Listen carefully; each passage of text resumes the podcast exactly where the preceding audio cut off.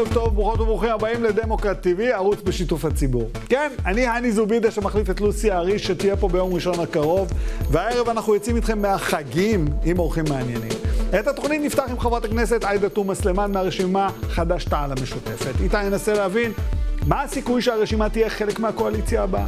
לאחר מכן נשמע מהעיתונאי דן מרגלית, וגם נראה לכם טור של הבחור פה שעובד איתנו, העורך גל קרפל, על איתמר בן גביר. נדבר גם על התוכנית למהפכה משפטית שמבטיח לנו חבר הכנסת בצלאל סמוטריץ', עורך הדין אביגדור פלדמן יהיה איתנו ויש לו הרבה מה להגיד בעניין. לקראת סיום נשמע על התוכנית לשילוב כל חלקי החברה הישראלית באקדמיה. נדבר עם הנציגים של מכון אקורד ושל יוזמות אברהם בנושא החשוב הזה.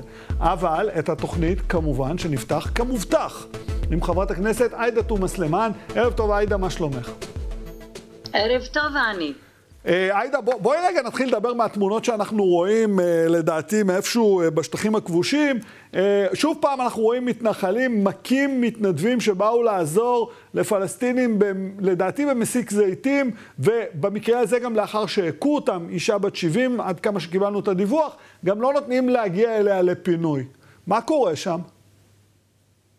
מה קורה? לצערי הרב אלה אה, קודם כל מראות מאוד מאוד מזעזעים מראים שהמתנחלים האלה שמכים כל יום גם פלסטינים וכנראה גם אה, ישראלים שמגיעים כדי להתנדב במסיק זיתים זה עניין אה, אלה, אלה לא בני אדם בעיניי.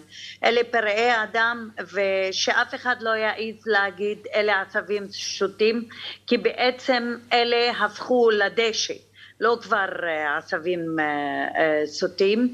זה הנורמה שמתקיימת יום יום בשטחים. אנחנו, הציבור הישראלי מגלה את זה כשזה מגיע לעניין של הישראלים, יהודים שהוכו, אבל הפלסטינים חוטפים מהמתנחלים יום יום. והממשלה הזו, מראש הממשלה עד שר ה... מה שנקרא ביטחון ושר לביטחון פנים עומדים מהצד, מסתכלים, לא עושים כלום בעניין הזה. עאידה, אני שומע אותך, ו- ויש לי שאלה, לדעתי השאלה מתבקשת. חד"ש-תע"ל, אחרי פיצול עם בל"ד, רצים עכשיו לבחירות. יום אחרי הבחירות, בשני לנובמבר, אתם חלק מקואליציה? אני לא רואה את זה קורה. לחלוטין? את... תשמע, כל קונסטלציה שקיימת עד היום, ואפשר לנבות על קיומה, מעידה שהשינוי הוא לא אמיתי ולא עמוק והפוליטיקאים שהולכים אה, או יהיו מועמדים להקים איזושהי קואליציה אבל עאידה, אם לא תהיו... לא רוצים לעשות שינוי. אבל חברת הכנסת תומא סלימאן, אם לא תהיו בפנים גם לא יהיה שינוי. אתם כרגע מחזיקים את הגוש של ה-61, בוא נאמר את זה בצורה הכי פשוטה. בלעדיכם אין. אתם קובעים את כללי המשחק. לא יכול להיות מצב שבו אתם מייצרים איזה שהם קווי יסוד שבהם גם חד"ש וגם תע"ל יכולים לחיות בתוך הקואליציה. מנסור עבאס עשה את זה. מנסור עבאס עשה את זה ויעשה כל, כנראה הוא מכריז שהוא יהיה חלק מכל קואליציה, הוא בונה על זה שאולי, אולי, אולי אה, באיזשהו פעם יקרה איזשהו שינוי והוא יקבל תקציב. זה השינוי היחידי שהוא מחפש. אנחנו בשבילנו השינוי האמיתי הוא שינוי פוליטי עמוק. שינוי פוליטי שייתן פתרונות לבעיות האמיתיות והאקוטיות בתוך המדינה. קודם כל, שיהיה באמת רצון לכל קואליציה להפסיק את הפשעים האלה, להפסיק את הפשע הגדול שהוא הכיבוש, להכריז שהם הולכים לכיוון של הפסקת הפשע הגדול הזה. דבר שני, צריך שיהיה כנות והחלטה פוליטית שהולכים לכיוון של שוויון אמיתי ואזרחות חברת הכנסת סלימאן, אני, בהנחה שאני ואת מסכימים אחד לאחד עם מה שאת אומרת, הכיבוש הוא בעייתי, צריך שוויון אזרחי. הדרך לעשות את זה היא אתם בתוך הקואליציה, ואז עולה השאלה, כי אם את אומרת לי לא, אין קונסטלציה, זאת אומרת שאין סיכוי שיאיר לפיד חוזר למשרד ראש הממשלה. לא, זה, המטרה שלי בבחירות, אה, הני, והמטרה שלנו היא לא להכניס את לפיד לראשות הממשלה. המטרה שלנו להביא לשינוי פוליטי עמוק שיבטיח חיים נורמליים גם ליהודים, גם לערבים, גם הציבור הישראלי והפלסטיני באזור. אז המטרה הזו למענה אנחנו חותרים. אם לפיד מוכן להתחייב שהוא ילך בדרך הזו, אז אדרבה. זאת אומרת שבעצם שאנחנו... יש קווי יסוד, יש קווי יסוד שאיתם אתם יכולים לחיות וכן להיכנס לקואליציה. זה מה שאמרתי. אוקיי, אז כדאי שיהיה... אני אמרתי את זה, וזה לא חייב להיות אפילו לכניסה לקואליציה. זה חייב להיות, קודם כל הכדור הוא אצל כל מי שחפץ ליבו להיות בממשלה וצריך אותנו. בשני לנובמבר... הוא זה שצריך להתגמש ולשנות פוליטיקה. בשני לנובמבר יאיר לפיד מתקשר ואומר בואו נתחיל לדבר, יש על מה לדבר. אנחנו נדבר, אנחנו, אנחנו מאוד ברורים במה אנחנו רוצים להגיד לו, הוא צריך להיות ברור על מה הוא מוכן אה, לשנות עמדות ועל מה הוא, כמה דרך הוא מוכן ללכת כדי שיבטיח לעצמו ממשלת שינוי אמיתי. הוא לא יקבל, לא הוא לא יקבל את הקול שלכם בבית הנשיא באופן אוטומטי, הוא יצטרך לבוא עם... לא, ברור שלא. דברים קונקרטיים, לא ולהבין שאי אפשר דברים... להמשיך להחזיק את הסיפור בשטחים הכבושים בלי להתייחס לנושא. את הפיל הזה צריך להכניס לחדר. צריך להכניס לחדר וצריך לדבר וצריך להבטיח שמתחילים לפעול. אנחנו כבר היינו בסיפור הזה, נתנו המלצה בלי לקבל הבטחה מאוד ברורה וקיבלנו בנט ראש ממשלה ומדיניות העמקת כיבוש וגיבוי למתנחלים. זו, זו הייתה הנקודה הקריטית במחלוקת בין חד"ש-תע"ל לבל"ד? בגלל זה בל"ד פרשו? לא, אני לא חושבת שהייתה מחלוקת בנושא הזה. עובדה ששתי אה, המפלגות חתמו על מסמך פוליטי, סיכמו בו כל הדברים. לא הייתה מחלוקת פוליטית לצערי. אה, שאלה אחרונה שאני חייב לשאול אותך, אחוז ההצבעה בתוך אה, הערבים בישראל, את רואה אותו נשאר בסביבות ה-39-40, או שמתחיל הקמפיין לא, והמספרים אני, יעלו? לא, אני חושבת שאנחנו כבר עברנו את האחוז אה, הזה. אני חושבת שאנחנו בעלייה הדרגתית, תלולה אמנם, אבל אנחנו בעלייה. אני חייבת להגיד שהציבור הערבי צריך לדעת שאחוז הצבעה נמוך לא רק מסכן בזה שיעלה הפשיזם במדינה לשלטון, אלא גם יסכן את הייצוג אה, של האוכלוסייה הערבית ועלול להיגמר ב, אה, בעצם באי מעבר של אחוז החסימה ליותר ממפלגה אחת. בעקבות מה שאת אומרת לי, היציאה של בל"ד מתוך המשותפת, שאז נראתה, בואי נקרא לזה קצת תמוהה, היום נראית ממש כאקט התאבדותי. הם, הם אפילו לא קרובים לאחוז החסימה, יש סיכוי שהם יפרשו? אני לא יודעת, זאת החלטה שהם בעצמם צריכים לקבל אותה. אני מאוד מאוד אה, אה, אה, עצוב לי שהגענו למצב הזה.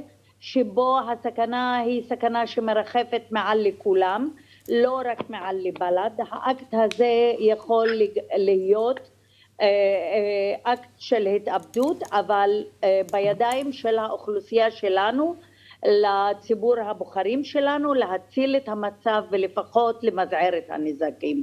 חברת הכנסת עאידה תומא סלימאן, مساء الخير, شكرا אוויה. شكرا לכם. מילים כדורבנות. ועכשיו, ערב טוב לדן מרגלית, מה שלומך? ערב טוב, אתה... רציתי לדבר כמה מילים עם חברת הכנסת תומא סלימאן. تفضل. אני רוצה רגע לומר משהו בקשר למצב. קודם כל, אני מסכים עם דברים רבים שהיא אומרת. למשל, בקשר לחופש הבלתי נסבל שחלק מהמתנחלים אה, לוקח לעצמו ומרשה לעצמו להפעיל כנגד אזרחים, תושבים פלסטינים. קוראים לזה עבריינות, דן. עבריינות, עבריינות אה, לשמה. עבריינות מאה אחוז. אני בטוח שבינה לביני יש מחלוקת לגבי גובה אריות ולגבי הטרור הפלסטיני שמתפתח בשכם וג'נין, אבל אני משאיר את זה רגע בצד. אני לא חושב. אני גם אומר, אני מבין לחלוטין שחברת הכנסת תומא סלימאן וכמובן כל תומכיה אה, מתנגדים או שוללים אה, ממשלה ימנית בישראל, יש גם הרבה יהודים ששוללים ממשלה ימנית נטו בישראל, גם בסדר. מה שאני אומר זה שנדמה לי שהציבור הערבי לא ירד לעומק המשמעות, לא של מה שמתרחש, שזה חשוב מאוד, אני לא מזלזל בזה, ולא של מה של התרחש, לשון עבר, שגם אני רואה את העבר כחלק מההווה, אחרת אה, אין משמעות לכל הדיונים שלנו. הם לא, הציבור, בציבור הערבי לא רואים מספיק את המשמעות של ממשלת ימין בעתיד. האי נוחות מהמדיניות הימנית הנוכחית, שהיא ימין מרכז, או איך שתקרא לזה, האי הנוחות הזאת אה, קצת משבשת את העובדה... דן, בוא, בוא קצת נתווכח. אם ירכיבו ממשלה ימנית נטו, צריך okay. אוקיי. לקרוא היטב את מה שבצלאל סמוטריץ' כותב על מערכת המשפט אז חכה רגע, שנייה, לפני שאנחנו עוברים למערכת המשפט, בוא, בוא, בוא רגע, בוא נתווכח קצת על הנקודה שהעלית. אחד, זו עמדה פטרונית. הבקשה של היהודים, השמאלנים מרכז, להציל את עצמם מממשלת ימין צרה מהערבים היא בעייתית. שתיים, יאיר לפיד הוא ראש ממשלה מכהן. הוא זה שאמר בפה מלא, לא חד"ש, לא תע"ל ולא בל"ד. במקום לבוא ולחשוב בצורה פרודוקטיבית ולהגיד לערבים, בואו נדבר אחרי הבחירות, הוא סוגר את הדלת. להפיל את זה שוב פעם לפתחם של הערבים, אני שואל, האם זו לא טעות? תראה, אני מבין היטב למה יאיר לפיד עושה את זה. משום שאחרת יהיו 61 לביבי, אז לא מעניין, לא מעניין השאר. במערכת בחירות אנשים מתמרנים, ואחר כך ערוצים 11, 12, 13, אפילו 14, שזה לא ערוץ בעיניי, אפילו הם אחר כך מביאים את הקטעים האלה, אומרים, אבל אמרת ככה, ואמרת ככה, ואמרת ככה, כי מערכת הבחירות היא כזאת, שצריך, שפוליטיקאים נוהגים בגמישות בישראל ובכל העולם. אני לא מצדיק את זה, אני לא מגן על זה, אני לא חושב שזה מוסרי, אבל אני יודע שזה קיים. לעומת זאת אני אומר לך, בוא לא נעשה את החשבון של מה שמפלגות המרכז או הימין או השמאל הישראלי אה, רוצות מן הערבים. בוא נעשה רגע את החשבון של הציבור הערבי. אני אומר לך, הם מסתכלים אחורה, דן. הם מסתכלים אחורה, 74 שנים, אף אחד לא נותן להם לשחק. כמויות של מחקרים, מצביעים אך לא משפיעים, משתתפים לא נכון. אך לא... מה זה, לא, לא נכון? נכון? אבל אתה רואה את זה, זה העובדה, לא נכון. הכניסו את לא מנסור לא נכון עבאס מה... פעם ראשונה. אני, מס... אני מסכים איתך שההשתלבות של ערביי ישראל בחברה הישראלית בדרגים הגבוהים היא לא מספק, איננה מספקת, אבל אני לא מסכים איתך שזה לא קורה.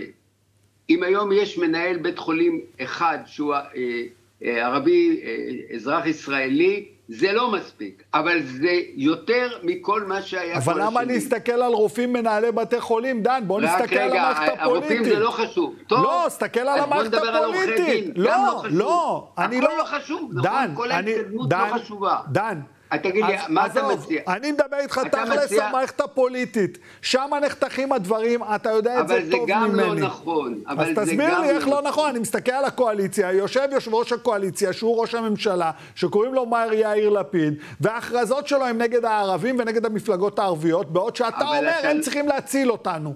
אז בוא אני אגיד לא לך, אימא ואבא נותנים לנו פה מסרים לא מבלבלים. אני חושב שאני כנראה לא מספיק אלוקוונטי ולא מספיק רהוט בדיבור, ולכן אני לא מובן. מה שאני אומר זה שבלי קשר לאינטרס של יאיר לפיד, שנכון שיש לו אינטרס לקבל אחרי סגירת הקלפיות את תמיכת המפלגות הערביות, זה נכון, אתה צודק, אבל מה שאני אומר לך זה שהחיים בישראל ליהודים שתומכים נניח ב... בוא נקרא, נעשה את זה קל, שתי מדינות לשני עמים, ולציבור הערבי יהיו קשים פי כמה מאשר הם היום, אם חלילה תקום ממשלה בהשתתפותם של סמוטריץ' ושל בן גביר ושל אוחנה ושל יריב לוין ושל, אה, איך קוראים לו, חבר הכנסת קשקיש. אני, אני אומר לך, זאת, זאת נקודה חשובה. אל תזלזל בה. נניח אני נניח, אני מכיר את הביקורת שיש לחוגים שמאלני, שמאלניים בישראל וגם לציבור הערבי. אבל אתה יודע, הערבי, היהודים האלה... חלק ניכר, אתה לא נותן לי לגמור משפט. סליחה, אני מתנצל. אני מכיר את הביקורת שיש להם אפילו על בית המשפט העליון, כפי שהוא התנהל בימיו של הגדול מכולם, פרופסור אהרן ברק. ואני אומר לך שזה כאין וכאפס לעומת מה שיקרה כאשר אלה ירכיבו את בית, את בית המשפט העליון בכנסת. אני, אני אגיד לך, אני, אז תכף נעבור למערכת המשפט, אני רק אגיד לך משפט אחד, אם כל היהודים האלה שתומכים בשתי מדינות לשני עמים היו מצביעים בחלקם למפלגות ערביות יהודיות, אולי היה פה סיכוי אחר. אבל בוא נדבר רגע על בית המשפט וההפיכה של סמוטריץ', אה, שהוא, וואל, המהפכה שהוא מציע. אה, בוא, בוא, תגיד לי מתוך, מתוך מה שהוא אומר, מה הדבר שהכי מציק לך? הוא, אני לא יודע ש... להגיד לך מה הכי מציק, אבל אני יכול להגיד לך מה שני הדברים שמציקים. בבקשה. הדבר הראשון שמציק זה הניסיון לקבוע שלבית המשפט העליון אין סמכות לבטל חוקים בלתי חוקיים המנוגדים לחוקי היסוד של מדינת ישראל, שזאת ההגנה האחרונה שיש לאזרח הערבי וגם לי כאזרח יהודי. נכון שאני פחות, בממוצע אני פחות בסכנה מאשר אתה, זה נכון. אבל שנינו, זה המגן האחרון שלנו. עליך הוא צריך להגן יותר, עליי הוא צריך להגן פחות, אבל על שנינו הוא מגן. הבג"ץ של אהרן ברק ושל דורין בניש, וקודם אפילו של מאיר שמגר, ועכשיו של חיות, מגן עליך ועליי. הוא לא יגן עלינו כאשר סמוטריץ' יהיה שר המשפטים, או אוחנה יהיה שר המשפטים, או יריב לוין יהיה שר המשפטים. זאת אומרת... הדבר השני שאני אומר לך, הדבר השני שאני אומר לך, תראה, ברגע שהכנסת תהיה זאת שתבחר את שופטי בית המשפט העליון, הלך עלינו. אתה מסכים שאנשים שישבו בכלא על עבירות פליליות עם קלון, הם יבחרו את נשיא בית המשפט העליון, אתה שומע מה קורה כאן? ואתה אומר, זה לא מעניין את הערבים, זה מעניין... קודם כל את הערבים, אני לא יודע, אותי. אתה פעם שנייה שואל אותי מה הערבים אומרים, אני בתור יהודי לא יודע מה הערבים אומרים, אני רק בסדר, מציין. אוקיי, אוקיי. אני, רק, אני רק אומר לך, תראה, יש בעיות בבית המשפט העליון גם היום. בית המשפט העליון הוא בעיקר אשכנזי, עם ייצוג צבעוני ליוצאי מדינות ערב והאסלאם, עם ייצוג פחות צבעוני לערבים, וכרגע יש בעיה, ובמשך שנים ישבו שם על השלטר, והוא לא עזר במיוחד, לא נגד הכיבוש, לא נגד ערבים. כשבא עכשיו הפטיש, שוב פעם מבקשים מהקבוצות המוחלשות לעזור ולהזהיר מפני מה שבצלאל סמוטריץ' רוצה לעשות. אולי הגיע הזמן, דן, לדבר על חוקה. הפרדת רשויות רגע, מוחלטת. רגע, אוקיי, בוא נדבר תכף על חוקה, אבל אני אומר לך דבר כזה, תראה, אילו בית המשפט העליון היה מתנהג כמו שאתה מתאר אותו, אז הסמוטריצ'ים לא היו רוצים להחליף אותו. למה הם רוצים להחליף אותו? ואותו דבר אני יכול להגיד לך גם, למה ביבי רוצה שה, שהציבור הערבי לא ילך לבחירות? שילך בשיע, בשיעורים נמוכים. למה לפי דעתך? מפני שהוא יודע שבסופו של דבר כל אזרח ערבי במדינת ישראל, אם הוא ילך להצביע, הוא ילך להצביע נגד מי שעשה את חוק הלאום ונגד מי שרוצה להרוס את בית המשפט העליון, גם אם הוא לא נותן לעצמו דין וחשבון מלא למה הוא עושה את זה. הוא מבין את זה, בתחושה כולנו מבינים את זה. זה יודע, מה שאני אומר. אתה יודע, אחד הדברים העצובים ביותר שאני מוציא מהשיחה זה שכאילו, אנחנו כל כך לא סומכים על הפוליטיקאים שלנו, שאנחנו מורידים את יהבנו לכיוון בית המשפט העליון. זה מצב מאוד עצוב לחברה דמוקרטית. ומה אתה חושב קורה בחברה האמריקנית? בחברה... שהיא נורמלית ולא ככה שהיא מבטלת את האבורשן, את ההפעלה? בחברה האמריקנית לפחות יש דבר אחד שאני שמח בו, וזה הפרדת רשויות מוחלטת. למרות שהרכב בית המשפט... רגע, רגע, הפרדת הרשויות הזאת היא לא כל כך מוחלטת ולא כל כך אמיתית. תחשוב על הנקודה הזאת.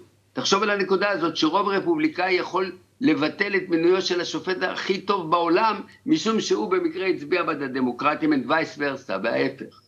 לא בבית משפט okay. אוקיי. עליון, אבל בסדר. אני מקבל. אה, דן מרגלית, תודה רבה שהצטרפת אליי, שיהיה לך ערב טוב. כיף להיות אצלכם, תודה, תודה שלום. בואו נמשיך לדבר על ההבטחות של בצלאל סמוטריץ', שצפוי להיות שר אם נתניהו יהיה ראש ממשלה. כנראה שיהיו שינויים רבים בכנסת, כולל חוק ביטול העבירה של, שימו לב, מרמה והפרת אמונים כלפי פוליטיקאים. נתניהו היום הספיק להכחיש כל קשר לחוק הזה, כמובן, כדי לדבר על זה, הזמנו את עורך הדין אביגדור פלדמן, ערב טוב אביגדור, מה שלומך? טוב, שלומי מצוין, בינתיים. תשמע, אני חייב להגיד לך, זה פנטזיה שאני נהנה להגיד אותה ולגלגל אותה על הלשון. נבטל חוק להפרת אמונים ומרמה לפוליטיקאים. יהיה סעיף כאילו, תסביר לי איך זה קורה. פשוט מאוד, אה, מצביעים בכנסת על ביטול הוראת החוק, לא זוכר איזה מספר, לחוק העונשין, שמהיום והלאה היא לא קיימת. לפי הכללים בחוק העונשין, מרגע שבוטלה העבירה, כל משפט תלוי ועומד בעבירה הזו. מתבטל כי אין עבירה.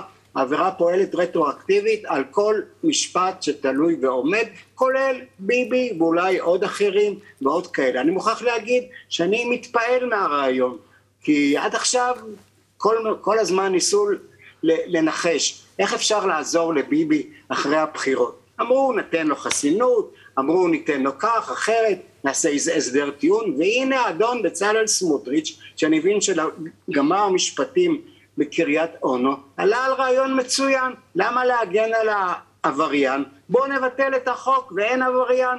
רעיון מעולה. אבל אתה יודע, אביגדור, הרבה אנשים אומרים לי, תשמע, מה, מה הסיפור? יש להם חסינות.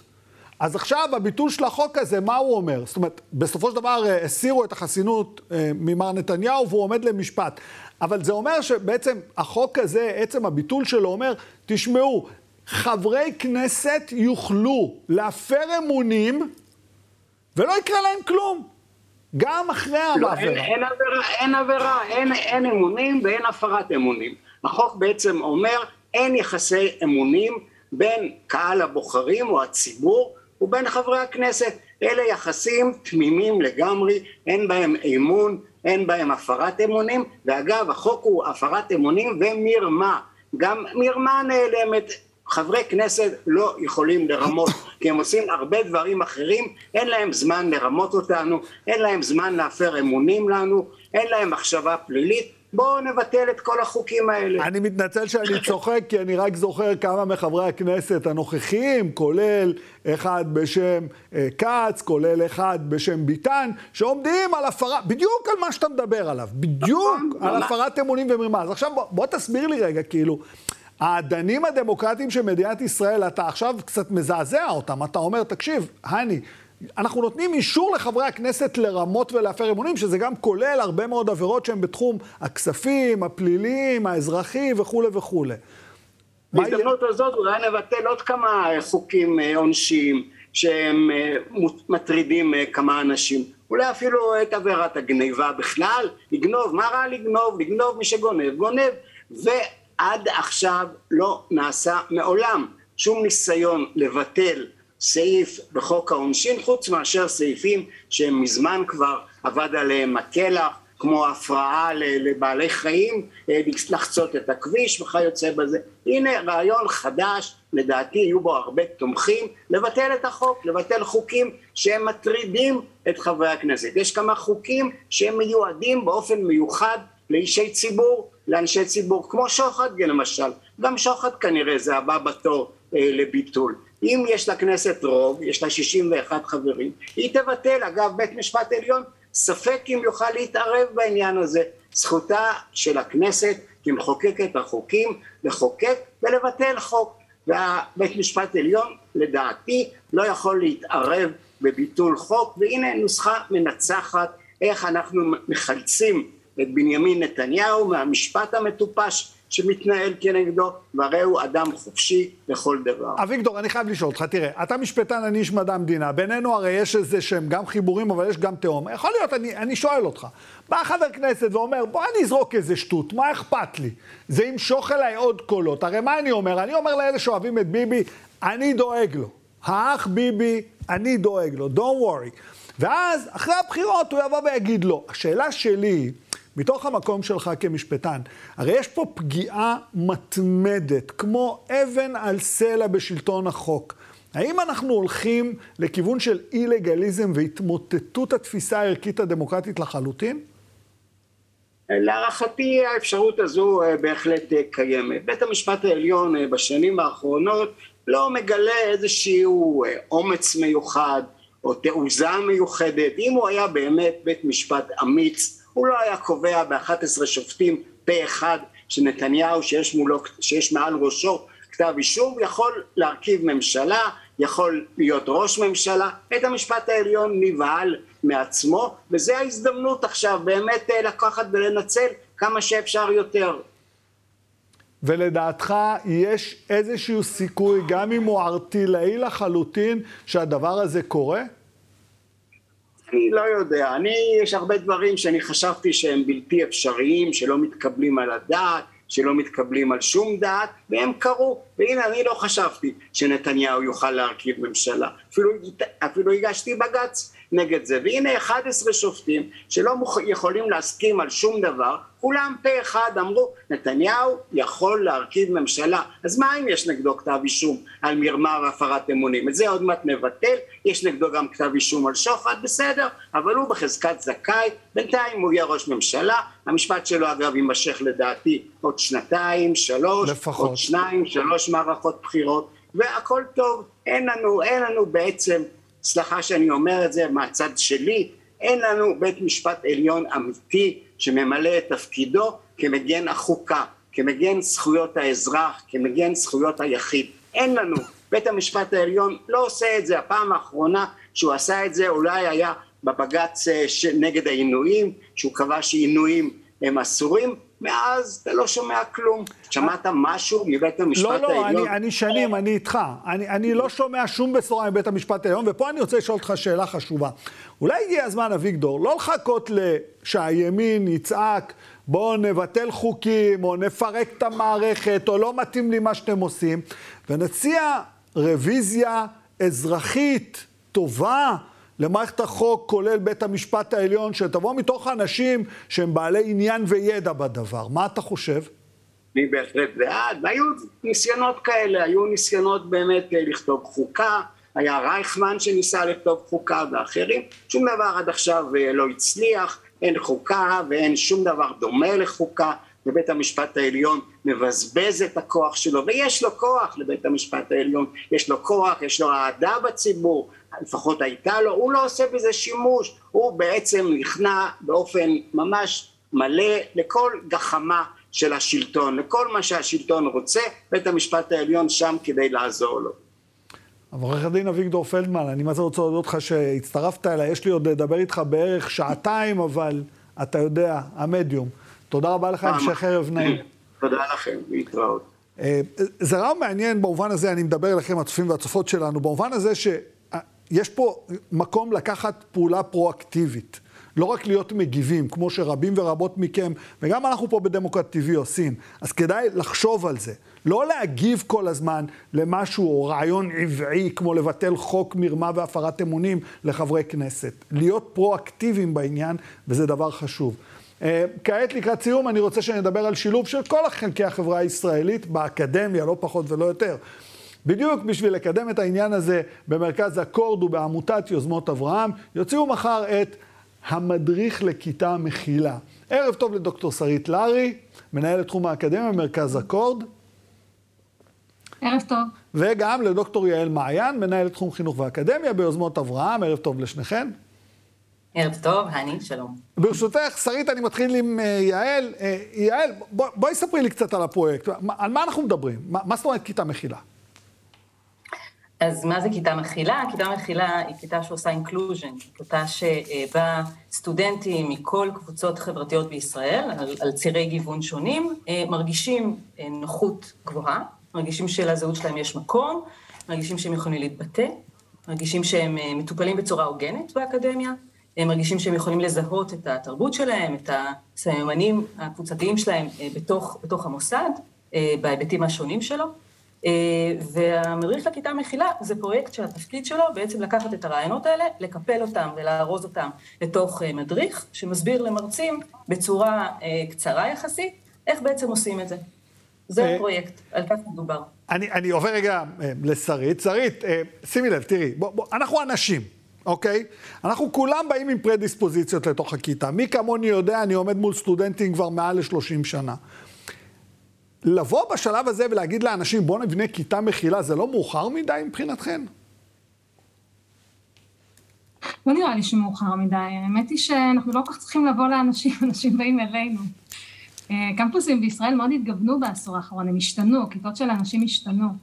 אה, יש ממש עלייה חדה בייצוג של אה, החברה הערבית, החברה החרדית, יוצאות ויוצאי אתיופיה, וגם יש מודעות יותר גדולה לדור ראשון, לפריפריה ומרכז, לזהויות מגדריות. אה, אז מה שקורה זה שמרצות ומרצים עומדים, עומדות ועומדים בתוך הכיתה שלהם והם לא תמיד יודעות מה לעשות, יש, אה, יש סימני שאלה שעולים. חלק מהכיתה שקט. אה, יש סטודנטים שלי שאף פעם לא באים לשעת קבלה. יש מתח בכיתה כי היה מתח בחוץ. זאת אומרת, עולים הרבה מה שנקרא, הטלפון לא, מצפ... לא מפסיק לצלצל, הקמפוס צריך וקורא לאיזושהי הסתכלות על גיוון, ואני חושבת בעצם שואל איך אנחנו הופכות והופכים גיוון מאתגר והדהוד של מתחי החברה לפוטנציאל האמיתי שלו, שהוא פוטנציאל של מפגש די משמעותי. אז, אז פה יש לי את השאלה הבאה, שאני מסכים איתך, כי הכיתות הופכות ליותר מגוונות, המרצים עדיין מאוד חד גוניים, לא, צריך להגיד לא. את זה. ו- ופה עולה השאלה הבאה. אולי בעקבות מה שאתה אומרות, ואני מסכים איתך, וזה פנטסטי, חרדים, יוצאי אתיופיה, ערבים, כיף לא נורמלי, ואמרת מרצים ומרצות, אבל אנחנו יודעים שבאמת הרוב זה מרצים ולא מרצות. וגם עניין הקביעות וכולי וכולי, אבל האם יש דרך לחשוב שבעצם אולי השינוי בעצם מתחיל היום, שאנחנו מסתכלים עליו, ויש שינוי טקטוני גם ברמת המרצים? בטח. אז אני אגיד ככה, קודם כל זה מאוד נכון מה שאתה אומר, אז מדברים על קמפוס מגוון, ברור שמה שמתגוון זה קהל הסטודנטיות והסטודנטים. אם נגיד רגע על זה מילה, כאילו הסתכלתי בוויינט לפני איזה שעה, יצאה ידיעה, 342 אלף סטודנטיות וסטודנטים ילמדו בשנה הבאה במוסדות אקדמיים בישראל. אז, אז אתה צודק שזה רק הסטודנטים, אבל הרק סטודנטים הזה זה מאות אלפים. אז אני רק רוצה להגיד שזה משהו שהוא משמעותי מאוד, והוא הצלחה של האקדמיה. זה מאוד נכון שסגל אקדמי, ולא רק סגל אקדמי, גם סגל מנהלי, ובוודאי הנהלה, אה, הם לא מגוונים. אה, אנחנו במרכז הקורד עובדים גם על זה, כן, אנחנו חושבים גם על זה. המדריך לכיתה המכילה מכוון לתוך ה... אה, ממש לקהל הסטודנטיות והסטודנטים בכיתה, הוא קהל מאוד מאוד משמעותי. אבל בטח, צריך לחשוב גם על, אה, על המוסד האקדמי בצורה כוללת יותר. אז יש לזה הרבה כיוונים, למשל, צריך לחשוב איך מגייסות ומגייסים אה, מתרגלות ומתרגלים מקבוצות מיעוט. אני, אני דווקא לא רציתי אה, לדבר על מתרגלות ומתרגלים, אני דווקא רציתי לדבר על מרצים ומרצות, אני רציתי לדבר על גיוון, ערבים, יוצאי אתיופיה, יוצאי מדינות ערב והאסלאם, זה, זה הכיוון שלי שיותר חשבתי, אבל אני, אני מקבל מה שאת אומרת. יעל, אה, עד, עד כמה האקדמיה חשובה בשיח היומיומי? את יודעת, האקדמיה, מי ישמע?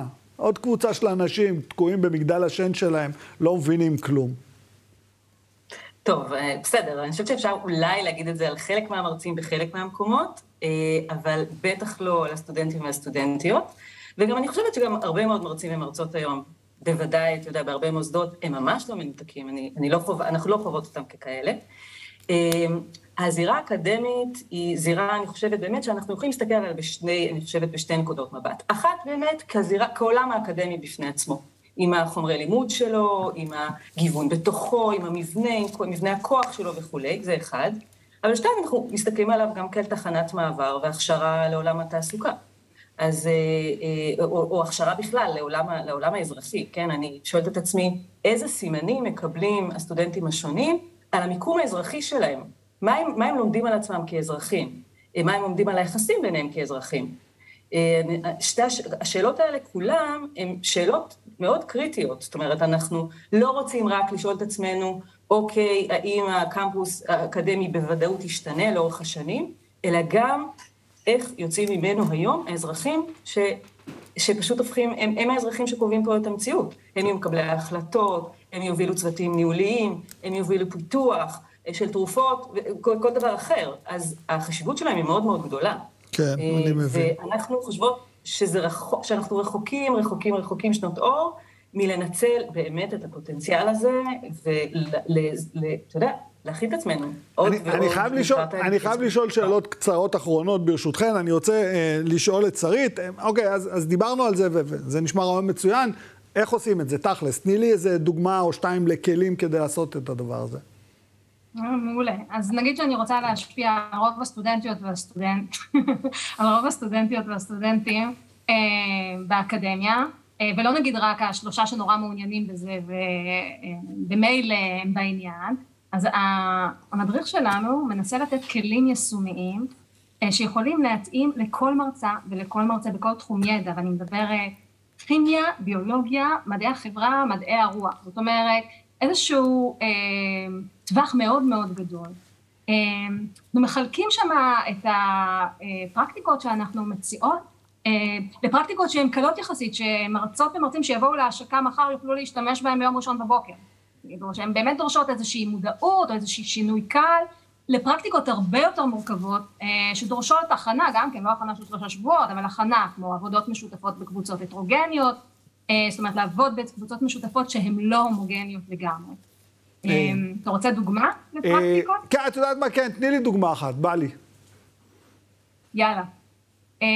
אז למשל, אחת הבעיות הגדולות שמרצות ומרצים מעלים זה שסטודנטיות וסטודנטים מקבוצות מיעוט נוטים לפעמים לא לדבר בכיתה. פשוט להיות בשקט. ואחת הפרקטיקות שאנחנו מציעים זה בחמישה שיעורים הראשונים, או בחמישה שבועות הראשונים, תלוי, אה, לעשות סבבי שיח מחייבים. זאת אומרת, שקל להצליח בהם, שהם לא מלחיצים. זאת אומרת, נגיד לדבר בזוגות, ואז כל זוג צריך להגיד תשובה, או ופשוט להנהיג את זה כנורמה. כדי לבסס נורמה בכיתה, שבה כולם פותחים את הפה ומדברים. ראי? זה לא משהו שהמרצה צריכה לחשוב עליו המון, היא יכולה ביום ראשון בבוקר אחרי שהיא שמעה אותי מדברת לנסות אותו, בעצם מזמינה בצורה מובנית את כולם בכיתה להשמיע את קולם, וזה משפיע גם על קבוצות המיעוט וגם על קבוצות הרוב בכיתה. רעיון נהדר. אה, אני רוצה רגע מילים קצת גסות עם אה, יעל. אה, יעל, שימי לב. שתי מילים גסות. מל"ג ות"ת, איפה הם בסיפור הזה? הם בעניין או שהם בצלילת ראש הצידה לתוך הבטון? בואו נמשיך לחזק את המערכת האוליגרכית שיש לנו פה. טוב, אנחנו כמובן נשאיר להם הזדמנות לתגובה, אני okay. אוקיי. מציעה. אני, אני, אני אעשה זאת. אבל uh, אנחנו בהחלט uh, חושבות שהכלים שאנחנו פיתחנו, uh, הם, הם בעצם אנחנו רוצים להניח אותם לפתחם של ות"ת מל"ג. אנחנו רוצים לצאת בקריאה מחר, ואולי גם פה מהאירוע... פה, פה, עכשיו, הזה. עכשיו, תגידי. יאללה, יאללה. ות"ת מל"ג, ראש מל"ג, ורה. שרת החינוך. העברה, כן, שרת החינוך, יש לכם מדריך, יש עוד כלים שפותחו וצריך לפתח עוד כלים. תחליטו שמודדים ומטפחים ומשקיעים בסוגיית היחסים באקדמיה. עשיתם מעולה, נכנסתם המון קבוצות לתוך האקדמיה. עשיתם באמת את עבודה מצוינת, עכשיו קחו את זה הלאה וטפלו במה שצריך לעשות כדי שהיחסים האלה יהיו אימוצים. אה, מה אני אומר לשתיכן? אה, הלוואי, שרק יצליח. דוקטור שרית ארי, דוקטור יעל מעיין, תודה רבה לשתיכן, שיהיה לכן ערב טוב. תודה. תודה לכם. קצת מילים גסות, לא. הגענו לסיום התוכנית, רבותיי. פה ביום ראשון תהיה לוסי אריש. תודה רבה לצופות, לצופים, לשותפות והשותפים של דמוקרט TV. כל התוכנית הזאת וגם הערוץ הזה אפשרי אך ורק בזכותכם ובזכותכן. בימים כמו אלו הולכת ומתחדדת החשיבות של ערוץ תקשורת שלא מפחד להביע עמדה נחרצת בעד הדמוקרטיה ובעד השלטון חוק. בעד המאבק בשחיתות ובעד מגוון של דעות. סלמת ולילה טוב.